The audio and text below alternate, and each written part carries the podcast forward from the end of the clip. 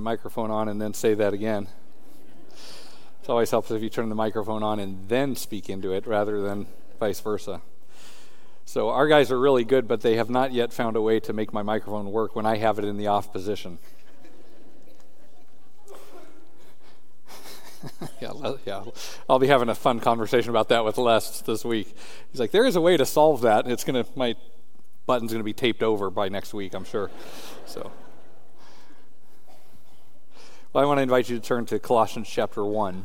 Uh, we're as I said last week, we're taking a, a, brief break from our expositional study of the book of Isaiah, and uh, we've turned our attention last week and now this week to Colossians chapter 1, verses 3 through 8, from which we are gleaning seven characteristics of a healthy church. Seven characteristics of a healthy church. And of course, the scripture has a lot to say about the local church, and so there are a lot of characteristics that we could talk about from different passages. We've decided to focus just on this one passage and on the seven characteristics that we can observe here. So, this is by no means a comprehensive list, but it is nonetheless a very helpful list. Seven characteristics of a healthy church. And last week we covered verses 3 through 5, which emphasize faith, hope, and love. Look at Colossians chapter 1, verses 3 through 5. We give thanks to God, the Father of our Lord Jesus Christ, praying always for you, since we heard of your faith in Christ Jesus and the love which you have for all the saints because of the hope laid up for you in heaven of which you previously heard in the word of truth, the gospel. So, from verse 4, we gleaned the first characteristic of a healthy church, which is that a healthy church is known for their faith in Christ. We heard, Paul says, of your faith in Jesus Christ. And then he goes on to say, We also heard of your love for all believers. And from that, we, we gleaned the principle that a healthy church is known for their love for all the saints, all the believers. And then from verse 5, we gleaned the third characteristic of a healthy church. A healthy church has a certain hope and a certain future. Verse 5, he talks about the hope laid up for you in heaven, of which you previously heard in the word of truth, the gospel. So, our message last week focused on faith on hope and on love. And these are the first three characteristics of a healthy church because everything else really depends upon these three foundational Christian qualities. And so last week, the call to us from the Word of God was to devote ourselves to growing in grace and the knowledge of Christ, growing in our love for one another so that we would fervently want, love one another from the heart, and to fix our hope fully upon Jesus Christ. Well, that brings us now to this morning's message, which is going to be focused on the fourth characteristic of a healthy church. And we're going to spend about 80 or even 90% of our time on the fourth one and then just very briefly go through the other three. So we're going to focus this morning on the fourth characteristic of a healthy church, which is that a healthy church bears fruit and grows. Look at Colossians chapter 1 verse 6. He says, "The gospel has come to you." Just as in all the world also it is constantly bearing fruit and increasing, even as it has been doing in you also since the day you heard of it and understood the grace of God in truth. I want you to notice that phrase constantly bearing fruit and increasing. And the New American Standard that I'm preaching from uses that term constantly because the Greek grammar used here consists of a present indicative modified by two present participles, and that grammatical construction really emphasizes the continuous and ongoing nature of what is being described. He's saying that the gospel is always or constantly or continually bearing fruit and increasing. The gospel is expanding, it is multiplying, it is exponentially growing. And I want you to notice that this expansive growth is said to be in three distinct areas or aspects. There are three aspects of gospel expansion that are mentioned in this verse. And the first of the three is geographical expansion. Notice he says, The gospel has come to you just as in all the world it is bearing fruit and increasing. This is geographical expansion. It is the gospel reaching to the very ends of the earth, or as Acts 1 8 puts it, the remotest part of the earth. So we have a geographical expansion. Then we also have here a quantitative ex- expansion. Notice it says that it is constantly bearing fruit and increasing. This is referring to quantitative or numerical expansion. And then we also have qualitative expansion. He says it's also been growing and bearing fruit in you ever since the day you heard of it and understood the grace of God in truth. And so the gospel is expanding into all the world geographically. It is there's a increasing number of people who are being saved by the gospel and those who have heard the gospel and received it like the Colossians the gospel is bearing fruit in their lives. They are saved and then they begin to grow spiritually as the Holy Spirit indwells them and begins to lead them into more and more uh, imitation of the life and likeness of Christ. So I want you to think how exciting it is that the scripture here confirms that the gospel in all the world is constantly bearing fruit and increasing. That is good news. That's, that's encouraging news. In the midst of all of the bad headlines you hear, hear this headline The gospel in all the world is constantly bearing fruit and increasing. This is exciting. Think about how exciting the reality of geographical expansion is.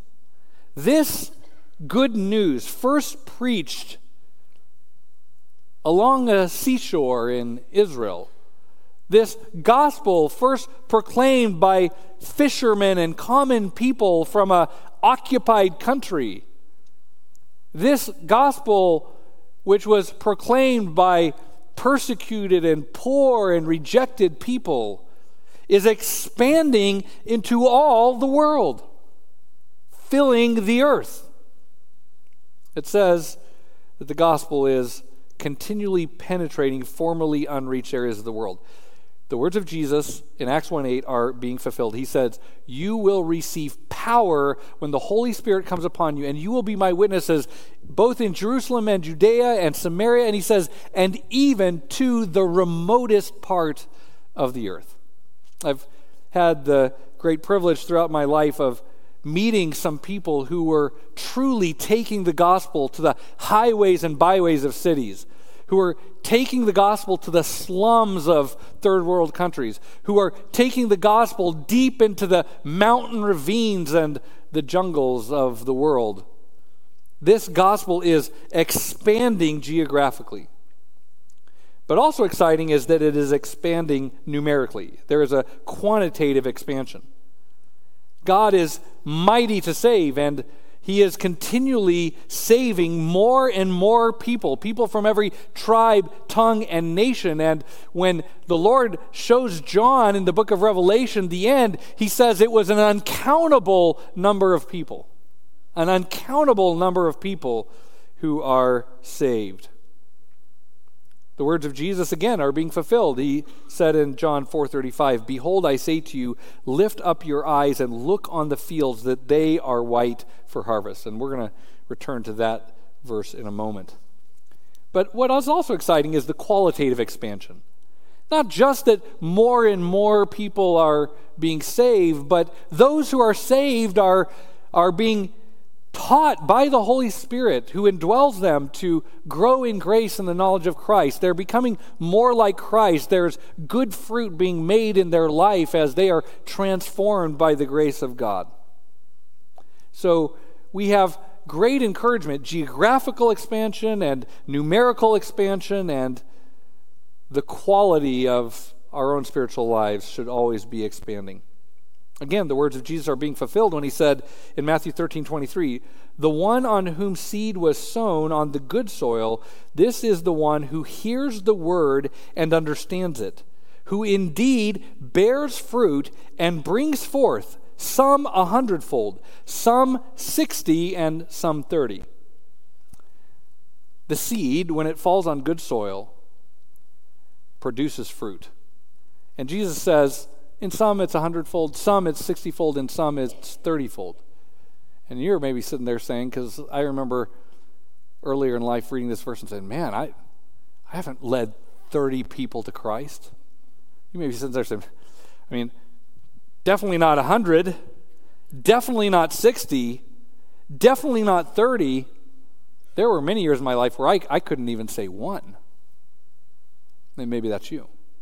So you're saying, well, wait a minute. Did the seed not fall on good soil? Because Jesus says when the seed falls on good soil, it does produce fruit.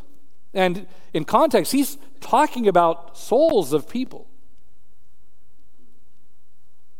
Can I encourage you with something? I am confident, based upon Scripture, that there will be no believer who doesn't have, at least as Jesus said, a 30 fold harvest. How can that be, Pastor Brett? I, boy, you know, maybe, I mean, I, I you know, I, I, I had, I shared with someone, but then it was really someone else who kind of came alongside and led them to Christ. Can I tell you?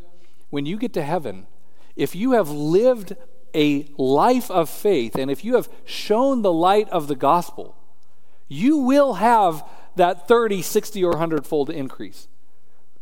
The God who is mighty to save has promised it, and He is doing it.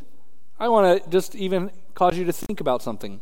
Recently, I was kind of thinking about how many people have come to Christ through my grandfather.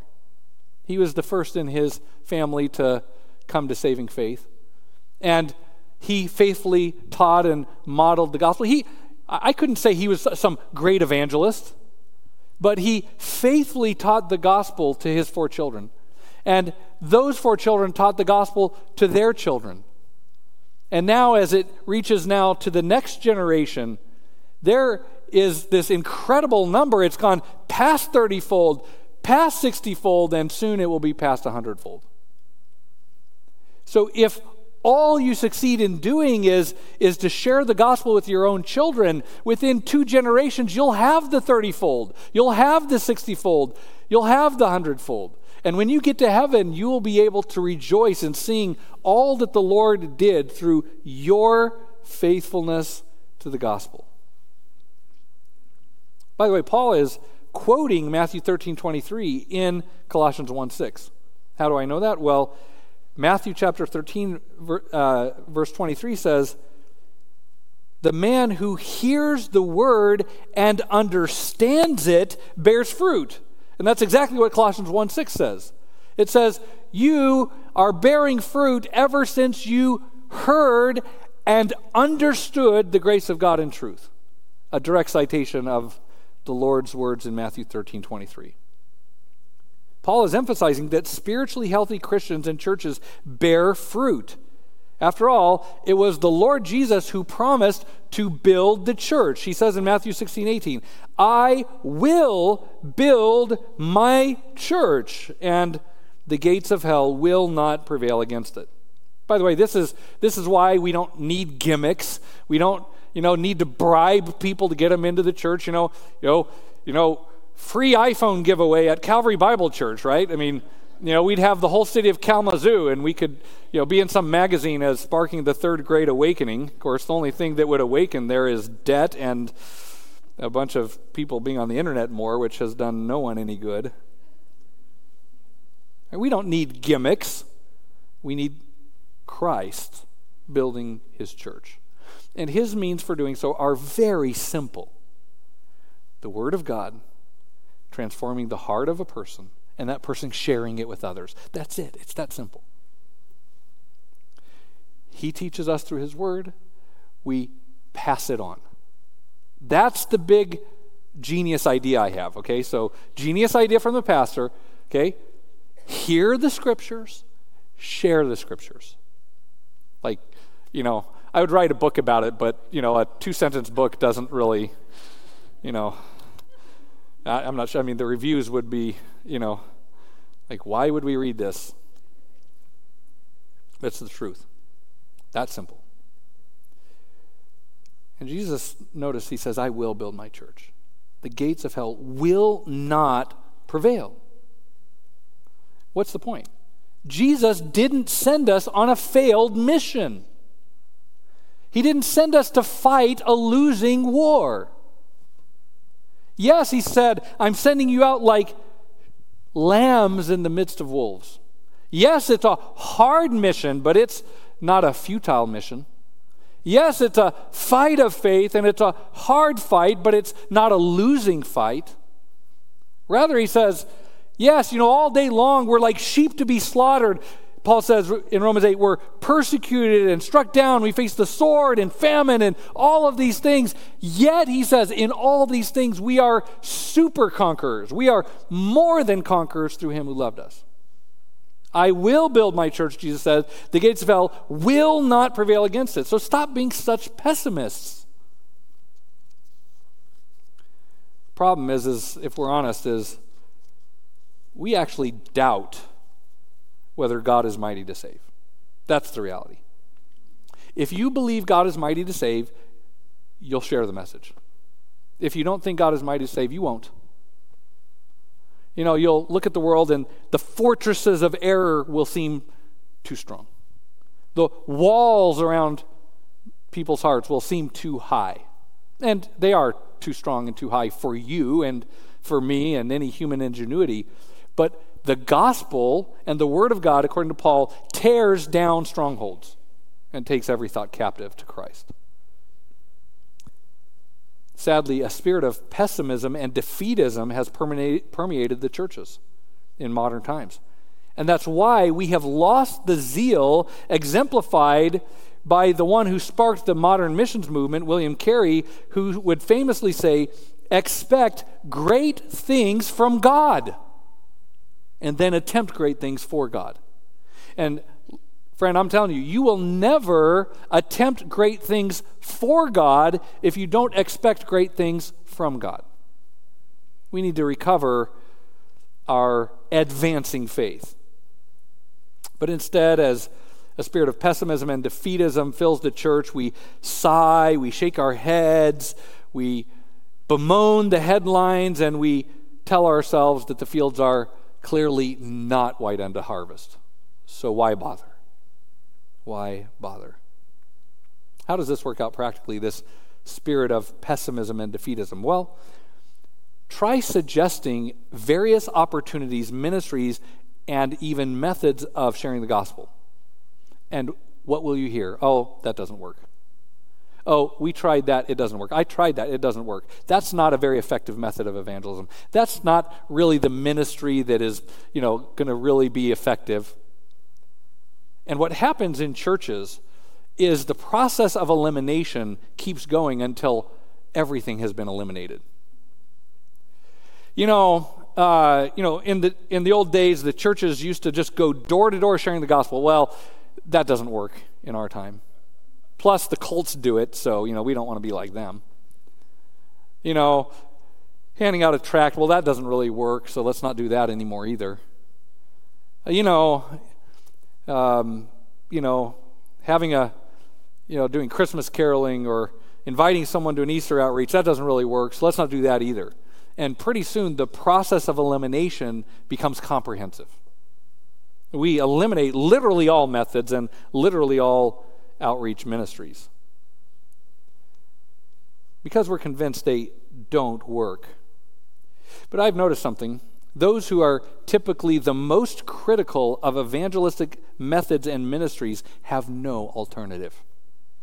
They will go to they will wax eloquently on why this approach doesn't work and that's not effective and we shouldn't be doing it this way but they never say here's how we should do it and I am very, I'm all ears for better ideas, more effective tools.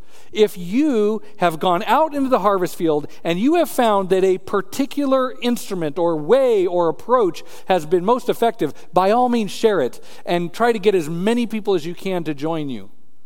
But if you are not even in the field and you're criticizing those who are and you're saying well it doesn't work it's not effective it's you know you know it's You know, my systematic theology course showed me that that method is deficient. Well, do you know what the most theologically deficient method of evangelism is? It's doing nothing.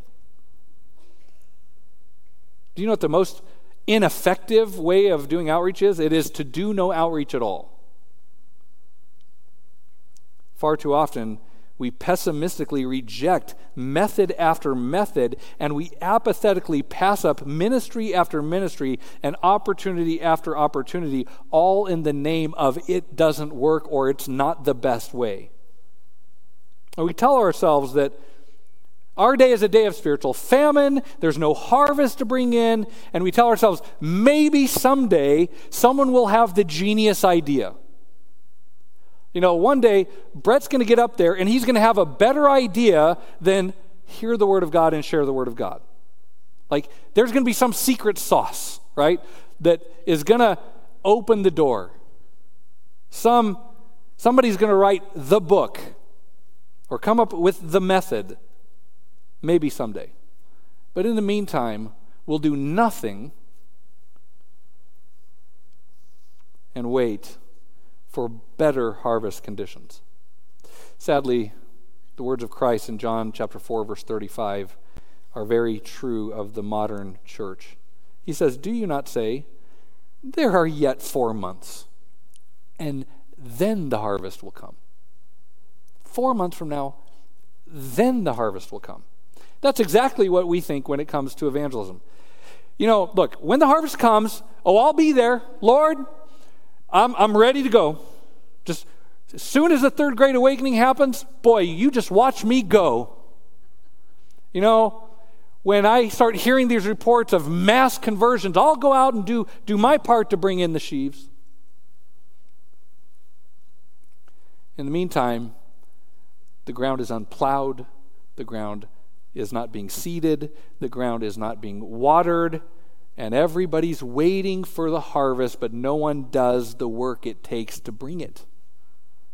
There is no farmer who sits around in his house and says, You know what? When the harvest comes, I'll go reap it. That is a starving farmer. All the farmers I know, they are plowing the second the, the opportunity comes. They are sowing the seed, they're watering and fertilizing, and then they are praying, and quite literally, for a harvest.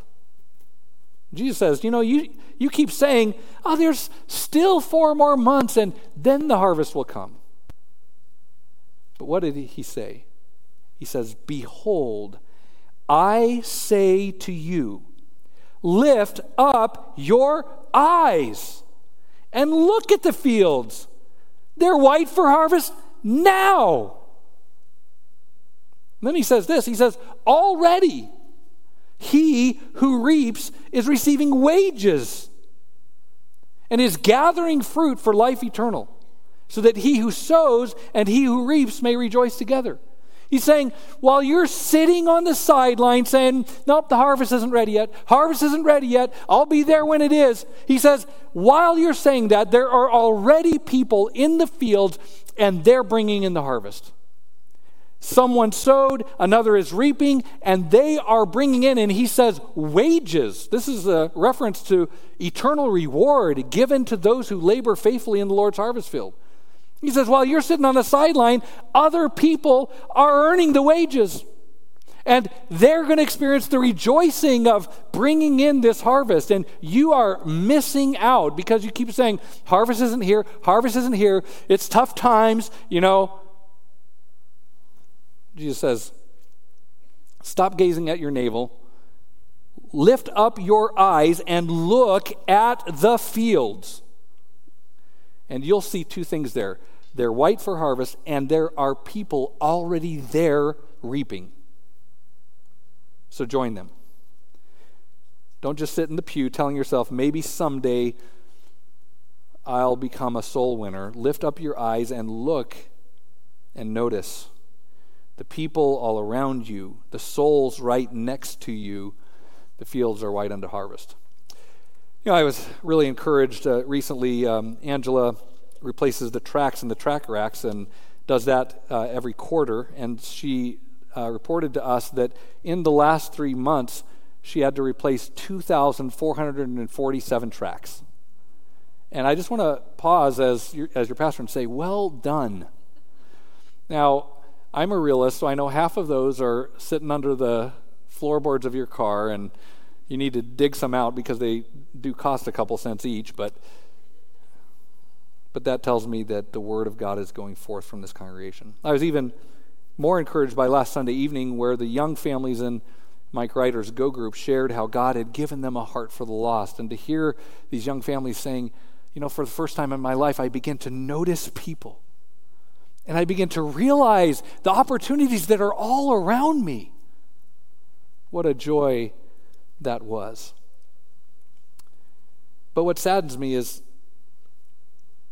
that there are quite a few, the Lord only knows how many in our church who are sitting on the sideline saying, Four more months and then the harvest will come.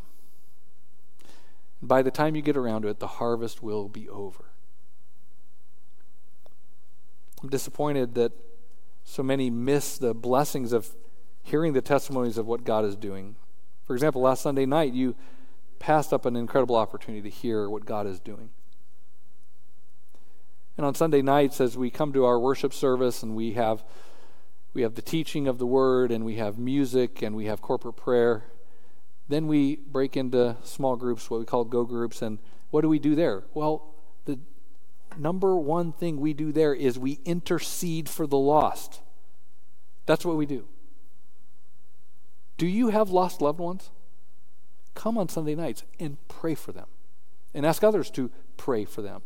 And then pray for them and week by week share about the status of those prayers and watch God begin to work. Praying for the lost is step one in reaping a harvest.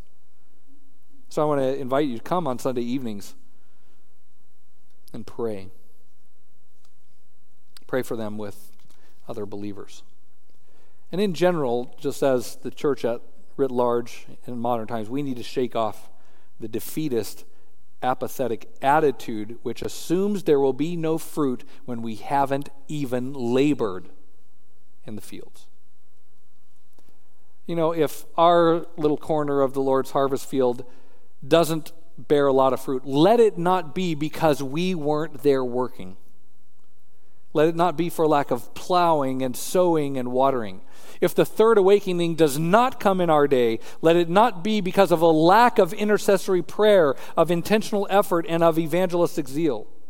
If lost souls all around us plunge into hell, may it not be without ignoring our earnest pleas that they repent and believe the good news of the gospel. As Charles Spurgeon famously put it, quote, if sinners wind up damned, at least let them leap to hell over our dead bodies. And if they perish, let them perish with our arms wrapped around their knees, imploring them to turn around. If hell must be filled, let it be filled in the teeth of our exertions, and let not one go unwarned and unprayed for. That's the heart I want our church to have. If people in Kalamazoo perish, let it not be without stepping around us as we say, Turn back, turn back. Let it not be without them hearing our pleas and without our intercessory prayers. As Spurgeon says, let not one perish unwarned and unprayed for. Now, we need to remember that we are not the Lord of the harvest, God is. We don't control the results. We don't save, He does. We are not sovereign, He is. So apart from Him, we can do nothing. But, the scripture says, with Him, nothing is impossible. He is the Lord of the harvest. But the fact that He is Lord of the harvest should compel you into the field, not keep you from it. Because Jesus has said, Lift up your eyes and look, the fields are white unto harvest. And already the sowers and the reapers are at work. They are already receiving their eternal reward. So go and labor, That's the command of the sovereign Lord of the harvest. And so that's why Colossians 1 is so encouraging. In all the world, Paul says, the gospel is constantly bearing fruit and increasing. Don't you want to be a part of that? What else could you devote your life to that's more significant than that? So lift up your eyes and see. See that the fields are white unto harvest. Then fold your hands to pray for the lost. Then shod your feet with the preparation of the gospel of peace and go, and then open your mouth and simply share the word of God. Do you know John 3:16? Tell it to someone. Do you know 1 Corinthians 15 that says that the gospel is that Christ died for our sins, he was buried and rose from the dead on the third day? Then go tell someone about it. A healthy church bears fruit and grows. Next, in our remaining time, we'll look at the fifth characteristic of a healthy church, which is that a healthy church understands the grace of God. A healthy church understands the grace of God and understands it correctly. Look at verse 6 at the end. It says, The gospel is bearing fruit and increasing, even as it has been doing in you also, since the day you heard of it. Now, listen to this and understood the grace of God in truth. You understood the grace of God in truth. Now, I want you to notice something. In verse 5 and in verse 6, there's a repetition of a very similar phrase. In verse 5, he tells the Colossians, You previously heard the gospel. And then in verse 6, he says, Ever since the day you heard of it and understood the grace of God in truth, the gospel has been expanding. So, this phrase, previously heard, or having heard beforehand, these similar ideas are repeated in verses 5 and 6. So, why, when Paul is urging them to action in the present, does he keep reminding them of that time, that time in their lives when they had heard the gospel? He keeps saying, Remember this. You heard the gospel. You previously heard it, and you understood it, and you understood it in truth. Why does he keep pointing them back to their conversion? Well, he's reminding them that the gospel which saved them is the same one they need to proclaim to others. He reminds them of what they heard and believed in the past in order to exhort them to live out their faith in the present and to overcome the temptations and trials of the future. He says, Look, keep going back to the foundation. What is the foundation? It's the same gospel you previously heard, it's the same good news that you may have known since childhood or whenever you first heard it. He wants them to build upon that simple foundation. And that foundation, he says, is that you understood the grace of God in truth. Now, when he says that they heard the gospel and they understood the grace of God, he uses what are called aorist tense verbs. These are verbs of a finished action. It signals that they had really heard it and really understood it. Now, in context of Colossians, the Colossian church was facing a challenge from false teachers. False teachers were saying, look, okay, look, this gospel that you heard from the apostles, it's good as far as it goes, but you need something more. There's a higher knowledge that will lift you to a higher spiritual plane. So leave the apostolic foundation. That's child's play. You know, you know, those Sunday school stories. You need something a lot more sophisticated than that. Follow us, and we'll lead you to a much more enlightened view. You know, get in, get in touch with the times and don't be stuck in your old fashioned things. Get on the right side of history and follow us to a higher knowledge and a better morality than that old apostolic Sunday school thing. That was what the Colossians were facing when Paul says, No. The foundation that you heard and understood was the grace of God and it's truth. It is truth. There's nothing higher than that. He's going to go on in Colossians chapter 2, verse 8, to warn them. He says, See to it that no one takes you captive, right? Lures you off the gospel foundation and takes you captive through philosophy and empty deception according to the tradition of men, according to the elementary principles of the world, rather than according to Christ. For in him all the fullness of deity dwells in bodily form, and in him you have been made complete. He didn't give you half the gospel, he gave you the full gospel. He didn't give you half of what you need, he gave you all that you need. So stand on the foundation. Don't let false teachers lure you away by saying that what you have is deficient, so you need something else or something more.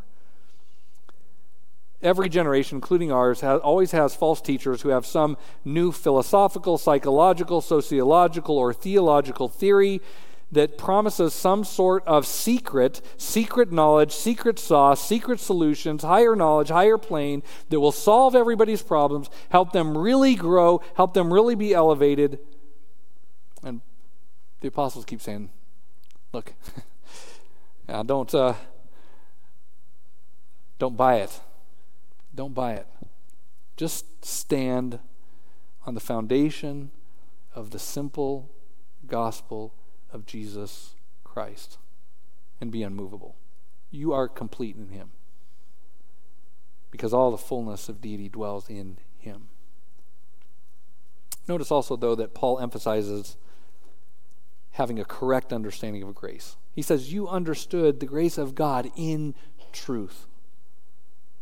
You really understood it correctly. How can someone misunderstand grace?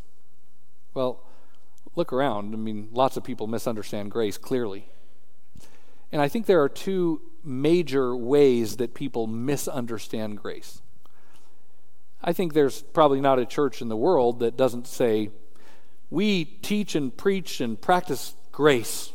We want grace to characterize us. But man, what a range of what people think grace means.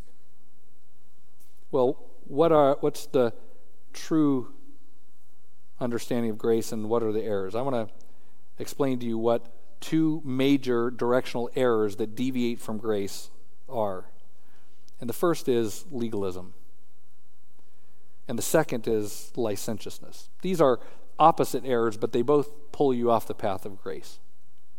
Legalism, or what we could call Pharisaism, is when we add to Scripture, whereas licentiousness is when we take away from Scripture. And you can deviate from the path of grace either by adding to Scripture or by taking away Scripture, by legalism or licentiousness. So, what is legalism? Legalism is when we add to Scripture and try to earn God's favor by keeping man made rules. I want to read to you what Jesus said about legalism in his rebuke of the Pharisees in Matthew chapter 23. He says, Woe to you, Pharisees, hypocrites, for you tithe mint and dill and have neglected the weightier provisions of the law justice and mercy and faithfulness. But these are things you should have done without neglecting the others. You blind guides who strain out a gnat and swallow a camel. Woe to you, scribes and Pharisees, hypocrites, for you clean the outside of the cup and of the dish, but Inside, they are full of robbery and self indulgence. You, blind Pharisee, first clean the inside of the cup and of the dish, so that the outside of it may become clean also. Woe to you, scribes and Pharisees, hypocrites, for you are like whitewashed tombs, which on the outside appear beautiful, but inside they are full of dead men's bones and all uncleanness. So you too outwardly appear righteous to men, but inwardly you are full of hypocrisy and lawlessness. That's the danger of legalism. It's all external. It's keeping a bunch of man made rules so that you look good to others, while inside your heart is all sorts of wickedness. Listen to what Paul says about legalism in 1 Corinthians chapter 4. 1 1 Corinthians 4, beginning in verse 5. He says, Do not go on passing judgment before the time, but wait until the Lord comes, who will both bring to light the things hidden in the darkness and disclose the motives of men's hearts, and then each man's praise will come to him from God. Now, these things, brethren, I have figuratively applied to myself and Apollos for your sakes, so that in us you may learn not to exceed what is written, so that none of you will become arrogant in behalf of one against the other. For who regards you as superior? What do you have that you did not receive? And if you did receive it, why do you boast as if you had not received it? Don't go beyond what is written. So many people have all this spiritual pride because they've made up a rule and keep their own rule. And that makes them better than someone else. It doesn't. It doesn't. And then in our own book, the book of Colossians, just one chapter over after Colossians 1, we come to Colossians chapter 2, verse 20, which says, If you have died with Christ to the elementary principles of the world, why, as if you were living in the world, do you submit yourself to decrees such as don't handle, don't taste, don't touch?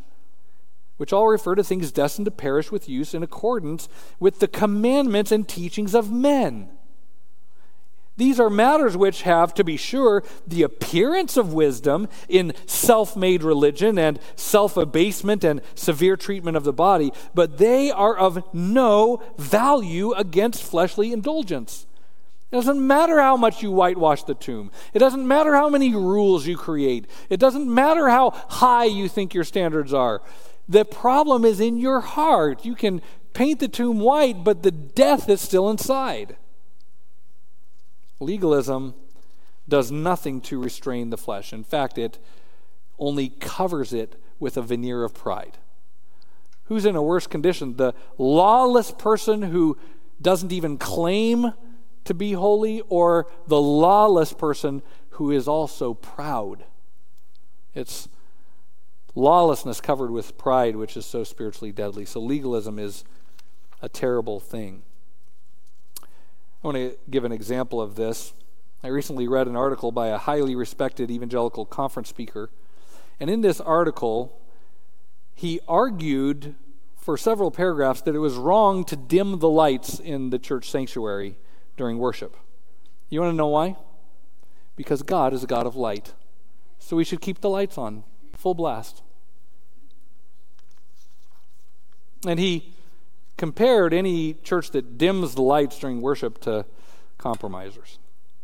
I was shocked, frankly, to hear such poor hermeneutics coming from such a highly respected speaker and one with such a high level of theological education. But the real issue I had with the article is this the writer seemed more concerned about the status of the dimmer switch in the back of the auditorium than the status of people's hearts as they worship. And that's the danger of legalism. It shifts the emphasis from loving God with all your heart, soul, mind, and strength to keeping a bunch of man made rules or traditions or preferences which have no value in restraining the flesh. If you think that this congregation will be more holy if we keep the house lights on during worship, you're sadly mistaken. Nor will we be made more holy by dimming them. That dimmer switch does nothing for your sanctification, up or down, middle or you know wherever. That's legalism.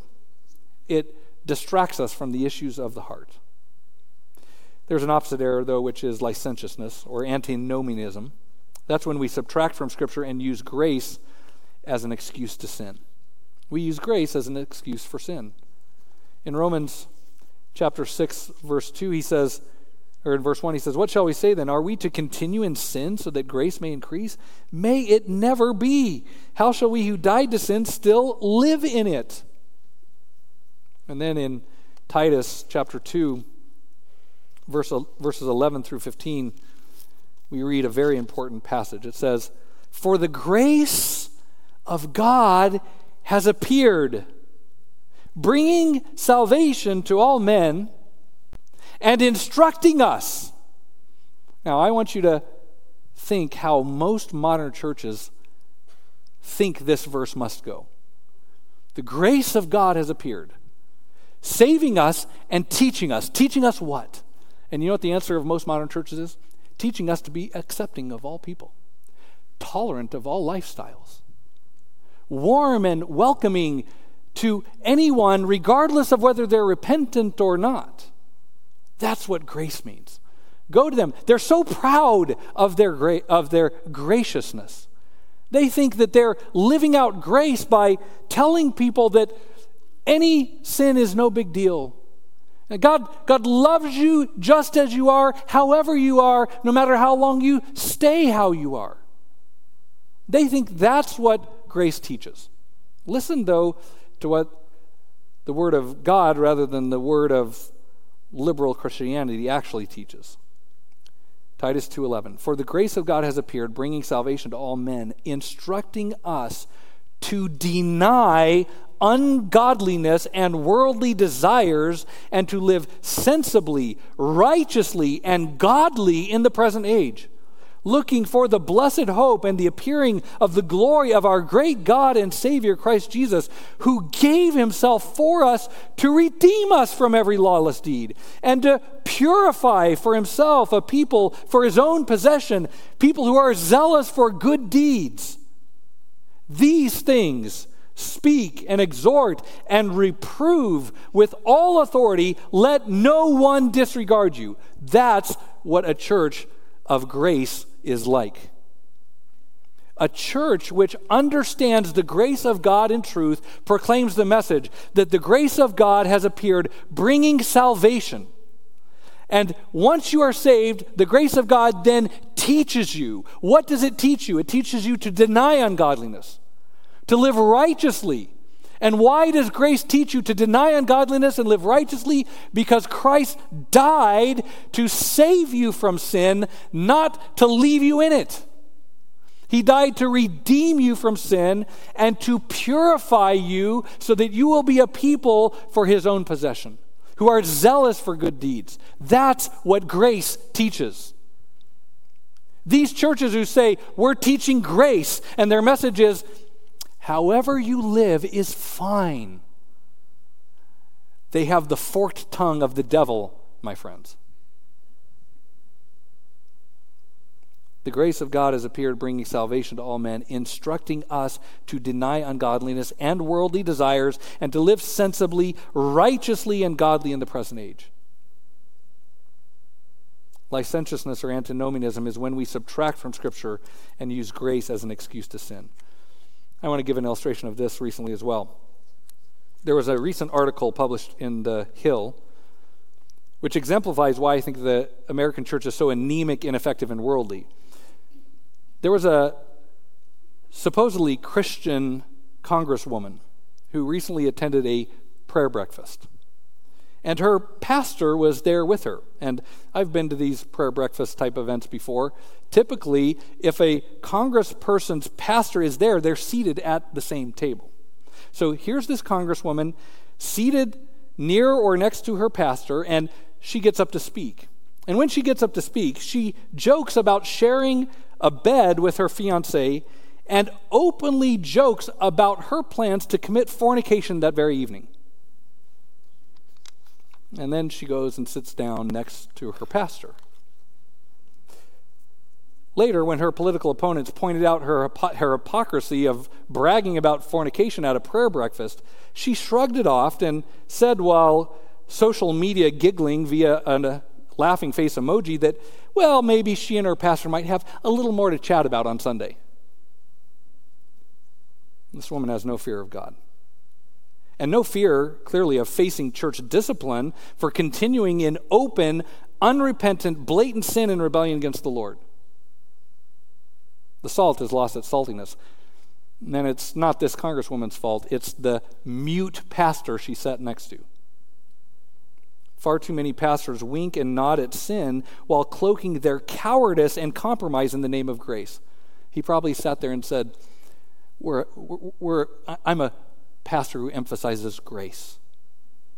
No, no. If you emphasize grace, you would know that grace instructs us to deny ungodliness and you would as a pastor heed Titus 2:15 which says these things, which things? The things just mentioned that grace teaches us to deny ungodliness, these things speak and exhort and reprove with all authority. Let no one even a congresswoman, disregard you.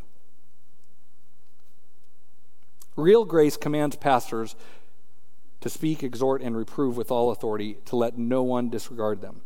The American church is sick, and the most infected part of the body is the immune system, and particularly the pulpit.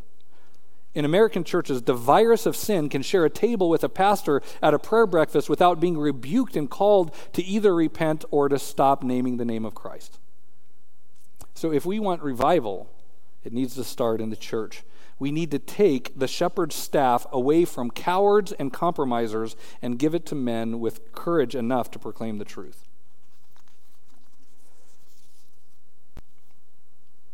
So, we need to do that. A healthy church understands the grace of God.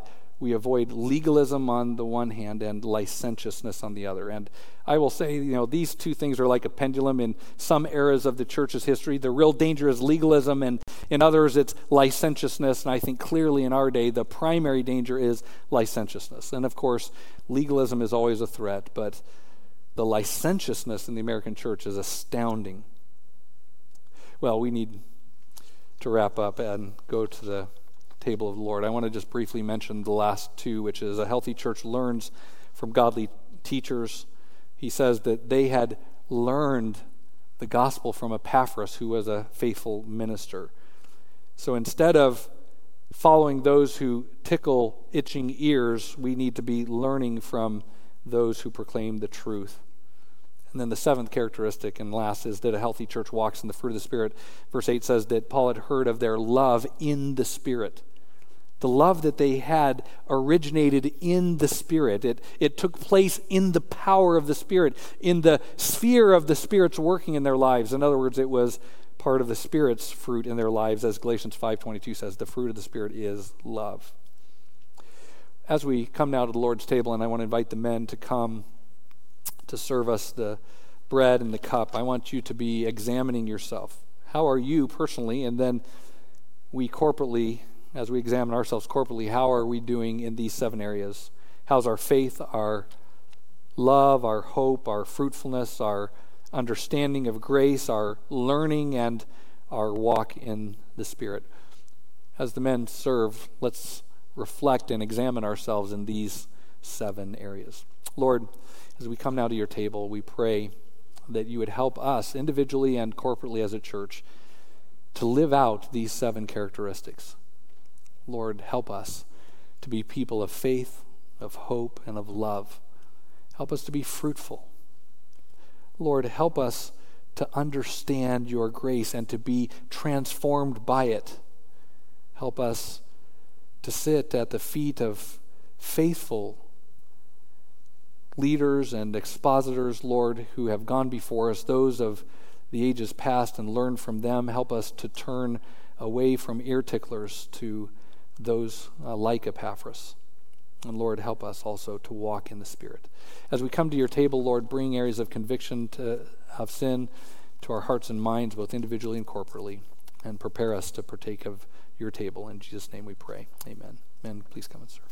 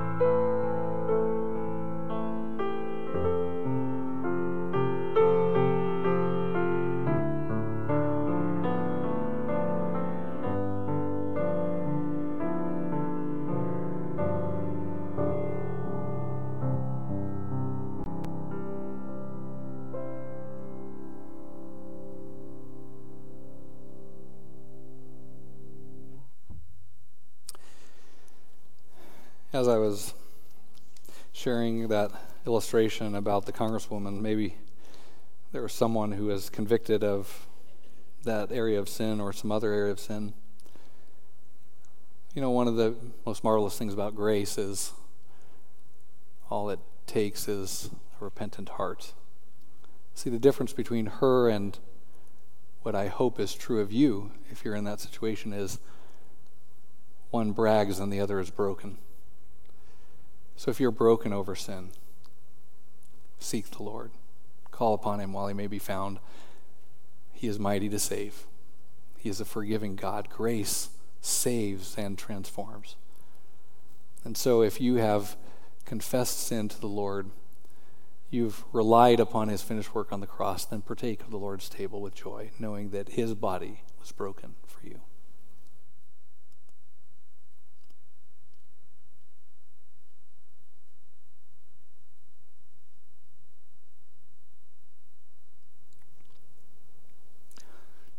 Lord, when we consider those who brag about sin, we do not come here thinking we are better but we are broken. And it is because of that that we need saving. And that's why we're so grateful that you came to save, that your body was bruised for our transgressions. You were wounded and crushed and beaten and died because of our iniquities. Lord, it is true grace that you would save us while we were dead in sin and while we were helpless to do anything about it ourselves. So we give you praise for the gospel, the good news that saves and transforms. And we give you praise in Jesus' name. Amen. Amen. Come and serve the cup.